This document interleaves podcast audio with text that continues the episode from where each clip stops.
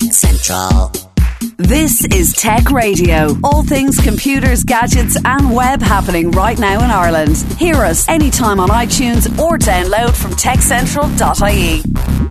Tech Central. How you doing? This is Dusty Rhodes and welcome to Tech Radio with all the latest in tech from around Ireland and around this little planet we call Earth. Remember, tons of ways of getting a show every single week. Downloading directly from our website at techcentral.ie. Of course, there's the smartphone podcast app. Dozens of them. Take your pick. Uh, iTunes, uh, you can grab us there or you can turn us on every Friday on DAB Digital Radio with RTE Radio 1 Extra. This is our show for Friday, the 24th of June, and two very, very interesting interviews for you this week.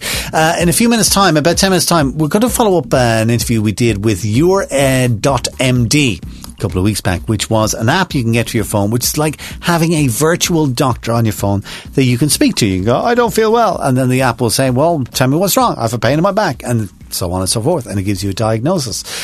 This interview is with uh, an Irish report that has come out recently, which takes the idea of an app on your phone and takes it so much further and in ways that will amaze you. We'll have more with Jane Walsh on that in around about 10 minutes time. But first, Niall has been out this week with Enterprise Ireland. Normally they help small businesses get funding, but how do small businesses get their hands on knowledge? And especially these big reports that have been funded by, you know, state agencies and stuff like that. Where, how do you get that knowledge in, into your operation? Niall met with Alison Campbell, who works with Enterprise Ireland's Knowledge Transfer Ireland section. And she told us more about what that actually is. What we do is uh, we, we occupy a slightly different space. So many of the agencies are very directed towards um, funding, they have a specific purpose. Uh, to do that, our role is very much around making it simple for enterprise to, to find, to access, and to work with state funded research. So our role is to um, signpost through our website, to provide tools that make it easy, um, and also to provide the national national framework and help with, with policy development. And we also fund into what's called a technology transfer system, uh, which is actually the people who are working on the ground within the colleges who can interface with enterprise. Now, when you're talking about systems, um, often you have people doing basic research in universities, and that's very much their focus. They're, they may be not necessarily aware of the commercial impact of what they're working on, um, but you have companies that might be looking for researchers in, in specific areas. So, what kind of model do you use? Are you are you looking at sort of the big house on the hill where uh, information is siloed, or are we looking at a more decentralized model? Well, I think in terms of companies who'd like to find um, interesting research um, or the research and uh, researchers with the right kind of expertise to help them, um, they can come via Knowledge Transfer Ireland because we've got a fantastic website that actually allows companies to both find expertise, intellectual property, and the research centres um, and the colleges, and more importantly, the right people to talk to. But you know, it may well be that the, the company um, knows the researchers that it wants to talk to. They may be based locally. Um, they may have already established that relationship. Uh, and I guess you know, if somebody is working on an idea, not everybody wants to you know hand it over to a company they might decide that something is patentable or they want to hold on to the intellectual property themselves. Well, what sort of role does um, KTI play in helping people, say, manage the manage their IP or maybe the process of working with a company to develop it? Okay, well, I think the first thing to say is there's, lots of different ways um, of creating innovation for and with companies.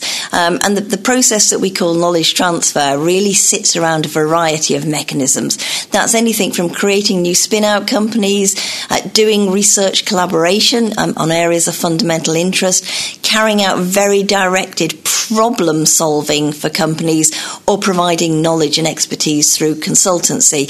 So it really depends what the nature of the opportunity is, and it also depends if there is a company and what it actually actually wants to do. So, going back to your question, if we have a researcher who has, say, come up with a bright idea, then often that will be protected uh, through some kind of intellectual property protection. Often that might be through patenting, and they will work with their local technology transfer office to um, file for, for protection, to manage that, and to seek out potential company licensees. But of course, that isn't the only way. They may either have an existing relationship with a company um, or they may want to develop their idea in partnership with a company because actually um, businesses have lots of great ideas themselves and lots of tools and resources that they can bring to a collaboration that can really move that research and innovation forward. But in all cases, um, having intermediaries on the ground, uh, the technology transfer professional that sits within a university or institute of technology really is incredibly helpful because they have um, some skills and some expertise that can support both the researchers and the companies. Do you think there might be a little bit of a fear factor on the part of researchers that you know they're nervous in working with industry in some cases that, um, or maybe they feel that they can stretch themselves to develop a, a spin out or a startup? You know, is there a, a sort of a mental block there? Increasingly less, actually. Um, and I've been um, really impressed. I mean, I think the Irish system's fantastic. It's really very entrepreneurial. Within all of our colleges, there are great programs in terms of enterprise training.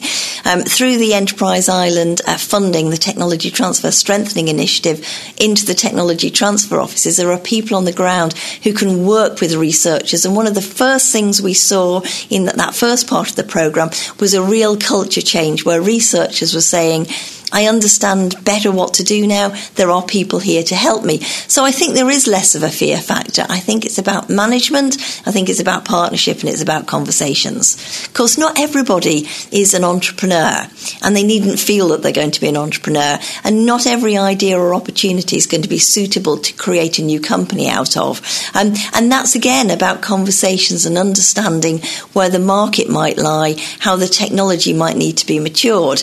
And there's great uh, programs out there. So, for example, if um, a researcher has a really good idea, they can come to Enterprise Ireland for some feasibility funding to test that out, um, and they can move further through proof of concept funding. If it's a really early stage idea, they can go to Science Foundation Ireland if they're funded through SFI, and they can get a TIDA award. So there's lots of supports that are available to really help boost and develop new ideas.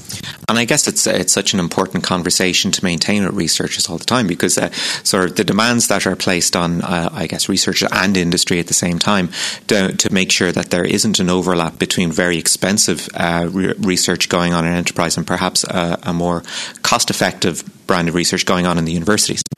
Oh, you're absolutely right. And you know, we often see that um, a company would choose to work uh, with a university or in an institute because the company itself either doesn't have the skills or the expertise in house. And as you say, it really is a very cost effective way to undertake a piece of research, to solve a problem, or actually to explore a new area that they're not ready to dip their toes into yet. It's a great way of exploring that with the academic side. And if that looks promising, it can give the company the confidence to then develop that theme of research in house. And of course, the other thing that's great for companies in working with um, the higher education system is that there's a great source of talent people and skills that are available to them, both on short term and actually long term as they're looking to grow their businesses. I guess then it, it, might be fair to say that, that that fear barrier almost works in, in both directions, where enterprises might be put off um, looking at specific areas because they see research in sort of niche areas as being maybe too expensive to pursue themselves. Oh, you're absolutely right. And part of our job in Knowledge Transfer Ireland is really to help mitigate that fear factor. I think particularly for a, a small company who may not be um, familiar with working with, with a college, it can actually be quite daunting to think about how do we go about doing this? What can we expect from the engagement? What can we expect from the relationship? What kind of conversations can we have? And actually, all of these relationships need to be underpinned by some kind of a, a contractual arrangement, and that that in itself can be quite scary. So what we've done is we've produced a whole series of what we call practical guides and model agreements, and they're there off the shelf. A company can go take a look at those. It can understand the thinking behind the kind of agreement that might need to go into place that would underpin a research collaboration, that might underpin a piece of consultancy. They can do some thinking behind the, the scenes before they meet and they have the conversation, um, and they can also get to where they need to more swiftly. And you know what? Save a bit of money because there's agreements that they can just pull down and use. They'll probably all, always need to take a little bit of legal advice, but it'll be much more informed. And they can just get on and do what they need to do, which is move quickly and to innovate with some very clever people. Uh, that that is something that comes up um, uh, very often uh, in case of protection protecting uh, um, intellectual property. That um, to know that there is that off the shelf sort of generalized agreement or generalized framework that people can can work with. Just in terms of the kind of projects that KTI is looking at. I mean, recently there was the uh, the Impact Awards, and there there is always the suspicion that certain areas are in vogue and, and certain uh, areas aren't. But there's been quite a a, wide range of um, projects being recognised from you know um, biotech and sort of the the medtech sectors all the way up, all the way up to virtual reality. Um, so what exactly makes uh, a successful project? I guess is is a, a, broad and perhaps unfair question. oh, but that, that that's such a good one, and I think just just what you said actually, they are so diverse. So, what really does make a good project? Well, I think the first thing to say is the KTI Impact Awards were, were created to actually celebrate and showcase the kinds of innovation that are coming out of publicly funded research and the different mechanisms um, by which innovation can happen. So that's anything from exciting startup companies all the way through to in depth research collaborations and consultancy. And what we're seeing in our impact awards is that complete breadth and variety. I mean, if we take the, the spin out company side of things, we've got anything from companies in, in diverse areas who have um, started out from the research base, they've gained their first round of funding, they've started to employ people, all the way through to, to companies that have been acquired for 60 million plus, um, and those that have gone on to um, very successful multiple funding rounds. We've got one in there that's seen 30 million in the last year. When we start to look at some of our collaborative um, research examples, they, they span all sorts of fields and sectors. I think the thing that, that underpins them all in terms of success is that there's, there's a, I think, a demonstration of a great trust and partnership with the commercial side and the academic side. The actual ideas and concepts are very sound They've often been embodied well through some form of IP protection.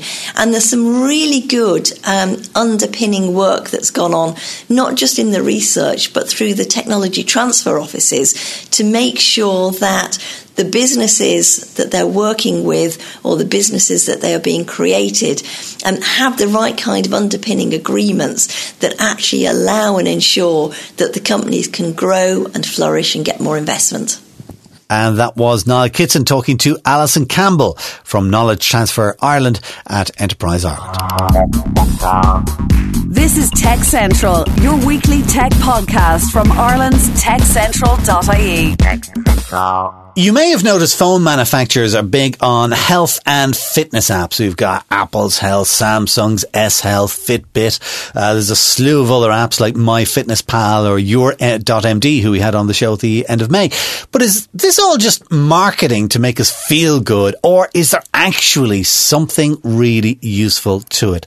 We've come across a very, very interesting and I would say surprising report from NUI Galway, which says yes, and in some quite amazing ways as well. To tell us more about it, I'm joined on Skype by one of the uh, authors of that report, Dr. Jane Walsh from the Whitaker Institute at NUI in Galway. Jane, the report looked at how mobile, you know, phone apps are, are, out there in the world and how they can help people manage their lifestyle in a serious way. Um, do, do you see these apps taking on a more serious role in healthcare? Hello, Dusty, and thanks for having me on the show. Um, yes, there's very interesting that technology has stolen a march and is very advanced. It's advancing at a faster rate than healthcare. And so a lot of us in research and doctors are playing catch up. We're trying to establish what's out there. We're trying to look at its effectiveness. And so a series of studies have been done recently. And the one you're referring to was a very targeted study looking at patients with high blood pressure or hypertension and looking to see whether indeed existing apps or perhaps new developed apps could be useful in helping them to self manage their disease. So, in our particular study, we wanted to see well, if we ask the patients directly, what is it that they would find useful and whether or not they would actually engage with an app. So this is not really looking at existing apps. It was just very much a field research, putting a toe in the water, trying to see, well, if we were to develop would patients engage and what would they like? And very interesting because really from the horse's mouth, patients will tell you quite honestly whether or not they'd use them and what they'd find useful. And one of the things that the patient said was critical in their engaging with an app is trust, that the app comes from a trusted source. So very interesting when you say that you're a user yourself and that you use apps, but you collect them from a Google App Store or um, you're not sure about whether or not they're any good, but you say, I'll give them a bit of a go. You're not really sure if they're having any effect in your behavior. But this idea of trust when it's a medical condition becomes very important. So if you can't get patients to engage in the first place with an app, you're probably not going to be effective in changing their behavior. The second thing that patients said was really important, and I think most of us would agree with this, is the idea that the app is somehow personalized or individualized to us. So you might love something where you can track your diet, but I'm thinking I really don't know or I'm not interested in that. Or you might like something that will give you a little beep reminder, Dusty, take your pills now, but I mightn't like my phone beeping at me. So even small things like that can be personalized or individualized to you. And I think that as starting points, if you've got those features in an app that it's trusted and it can be personalized, you're on a very good platform for moving forward for changing health behavior. So when you went out to people and you asked them, you know, kind of uh, about using apps as part of a, a medical, uh, whatever, in, in, their life. Did you tell them the kind of app that they could have, or did you leave a complete blank canvas there and just say, well, what kind of an app would you like? Well, it's a very good question, Dusty, because actually it was an early study leading to the development of an app ourselves. So we had a purpose in mind. We wanted something that patients would be involved in developing from the beginning. And you refer to the idea of a patient centered or person centered approach.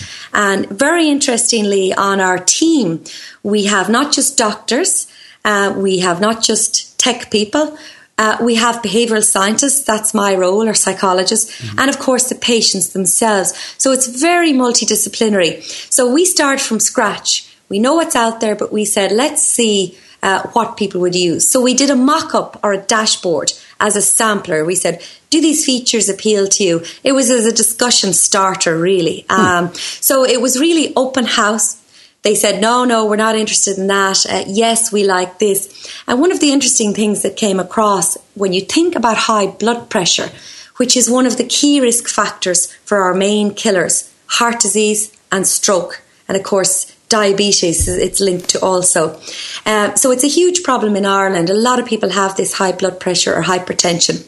But when you think about what causes high blood pressure, for some people it's too much booze. For other people, it's the fry in the morning. For other people, it's they're not exercising. For others, it's too much salt. For others, they're not taking their medication. So again, when you think about the idea of personalizing, if you're getting a message, Dusty, get out and do some exercise, and yet you're a marathon runner, uh, but your problem is you eat too much Black Forest Gateau and you don't take your medicine. You need a tailor made reminder for your particular self management issue. And that's something in this, what seems like one medical condition, but actually is quite individual. And that was one very strong feature that came across. So we're in the process of developing that app now. We've got a prototype ready for action with the team. And this information from this study was really key in helping us develop that. What kind of people did you speak to on this on, on the study? Were they all ages? Yes, it was a very mixed group. It was the target group, people with hypertension. So we had separate groups for males and females. We had six uh, focus groups. So it was a very open discussion with mixed groups. We collected all the data. It was a qualitative study. We analysed and drilled down into, you know, the nuts and bolts of what people were saying, but very much a mixed typical cross section of people with hypertension attending general practice. So, a very good um, group, really, to base our research on. Yeah. When you, normally, when you go into these surveys, you kind of have little conceptions of your own, and you kind of think, "Oh, yeah, that's a great idea. They're going to love that." And then you do the research, and nobody likes it, and you come and go, uh, uh, "What?" Absolutely. What, what, what, what, what was that one thing that happened in this research to you that surprised you that people just weren't interested in? Um, I think uh, the idea that um, that it was a, an app that they downloaded from a store that they didn't trust, um, that they maybe issues around data security, and one of the things that would put people off is it going nowhere, if you like. In other words, it's just them and the app. It's almost a bit lonely because another feature that came out from our study is the idea that the app and you alluded to this earlier, could be used as a vehicle for enhancing doctor patient communication. And patients love the idea of that, that they collect some data, that they've got some extra info that would be helpful to them when they next meet their doctor in discussing their case in their own sort of detail specific to them. So, kind of looking to, to the future, then, where do you see this doctor app patient relationship uh, being in, say, five years' time? Well, there's a whole lot of surrounding issues that are worth mentioning. For example, um, there are no list of regulated, um, recommended apps for doctors to use in Ireland. Now, there are abroad, uh, for example, in the States and the UK, they've got now a list of regulated apps. It's something that's developing. So, Ireland could look to that for advice. So, doctors will be slow to uh, recommend apps without that backup from the HSE and so on. The second issue that's going to potentially cause problems in apps fulfilling their uh, potential is the idea of data security and privacy. And that's a whole other topic we could spend on uh, talking about. But if you take the research um, as it stands, and how patients and doctors perceive them and how they impact on health behaviour change when they're correctly designed, the future is very bright indeed. Apps, if they're ideally to be used without issues of regulation and data security, if they get ironed out, the ideal, Dusty, is that a patient goes into a doctor and said, Here's my condition. The doctor says, Okay, I'm going to prescribe this app to you with a tailor made program for you. It's going to target your difficulties around increasing um, your um, physical activity and also perhaps medication adherence. It's going to allow you to self monitor we can follow up and see how you're getting on week to week. It's also going to give you reminders and feedback if you're not hitting your target number of steps walked or if you've forgotten to take your pills. And all of this becomes embedded into the consultation and part of the practice. So you have data being fed usefully up to the doctor's computer and they can see, oh, Johnny is doing well with the walking and he took his pills all the month of May, so he's doing well. And he sent me his blood pressure readings via his app and he's looking good and that when Johnny comes back in, now we have collected data via app plus uh, a face to face consultation. And this will uh, improve the relationship of doctor patient, it'll reduce healthcare costs, and it'll result in a more effective management of various health conditions. Now, here's a tricky question because you've gone to all the trouble of doing this research, and what you found out is absolutely amazing. That people are open to having an app uh, that they would trust that would be set up by their doctor that would feed them back information on a daily basis and feed information back to the doctor. So the next time they go back and they get better, much, much, much, much better and, and healthier much quicker. Um, but you're working with uh, uh, NUI in Galway with the Whitaker Institute, and you have mentioned that you're developing an app yourself. So, are you kind of are you open to sharing this information with other app developers or are you keeping it all to yourself and releasing your own app into the world shortly? Well, that's an excellent question. well, uh, so we're working with a team at the moment, and we're very much researchers, um, but we have applied people on our team. So we actually work with several app companies. Now, not for this particular app, but in parallel, we're doing other research where we're working with a company called PatientMpower, set up by Eamon Costello. We also do some work with TickerFit, set up by Avril Copeland. These are app developers, a company. We, in fact, would um, strongly uh, recommend that researchers work with tech companies to develop something that, if it's effective and it's based on evidence, which is what we supply, that it gets to market faster. So we're not really this ivory tower of secretive cloak and dagger app development that we're, and we're not trying to make millions of euro with our secret perfect app. In fact, we're working with the best people placed to develop something very effective, evidence based, that can then be used um, and widely disseminated to a wider group. Now, this particular app that we're referring to today in this piece of research, we have um, tech people working on it who are based in academia as it happens. But interestingly enough, if this works, one of the members of our team and author of the paper, Liam Glynn, will be rolling this out in his general practice, and no doubt he will recommend it to his uh, colleagues and other general practitioners, and they will possibly roll it out and try it also. Okay. So we're very much about moving forward.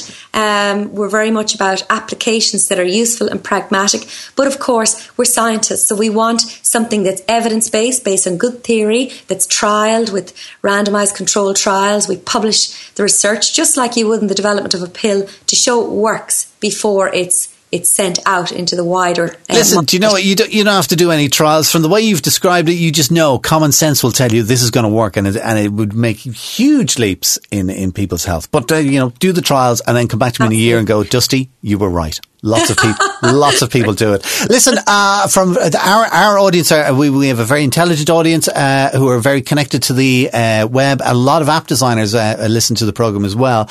Um, I'm guessing that if somebody is uh, into app design and is interested in finding out more, maybe give you a shout. Nothing to lose. You may not get anything out of it, but nothing to lose. Would I be right? You're absolutely right. Excellent. And actually, Dusty, we're always open to new collaborations. We're applying for funding. Uh, we want to work with industry also. Uh, we have a particular skill set that's very useful to app developers because it looks at the stakeholder involvement and it also looks at very high quality trialing and testing of new developments and also during the development phase and after they're developed. So, Dusty, always open to people contacting us. We have a research group that I'm the director of, the mHealth Research Group. Can, you can Google us and look at what and get in touch anytime. Excellent. Dr. Jane Walsh from the Whitaker Institute at NUI Galway. Thank you very much. And if you'd like to know more about the uh, report, you can see the Institute website at whitakerinstitute.ie. That's it for our show this week. Remember, you can get all the latest on Irish tech news with hourly updates, daily newsletters, and more directly from techcentral.ie, as well as our weekly tech radio show here online and every Friday at 6 p.m. on DAB digital radio with RTE Radio 1 Extra. Next week, it's a summer holiday special. Until then, for myself, Dusty Rhodes, and Niall Kitson, thanks for listening. Take care. Get Tech Radio. Subscribe for free with iTunes or download on demand at techcentral.ie. Tech Radio is produced by digitalaudioproductions.com. Tech Central.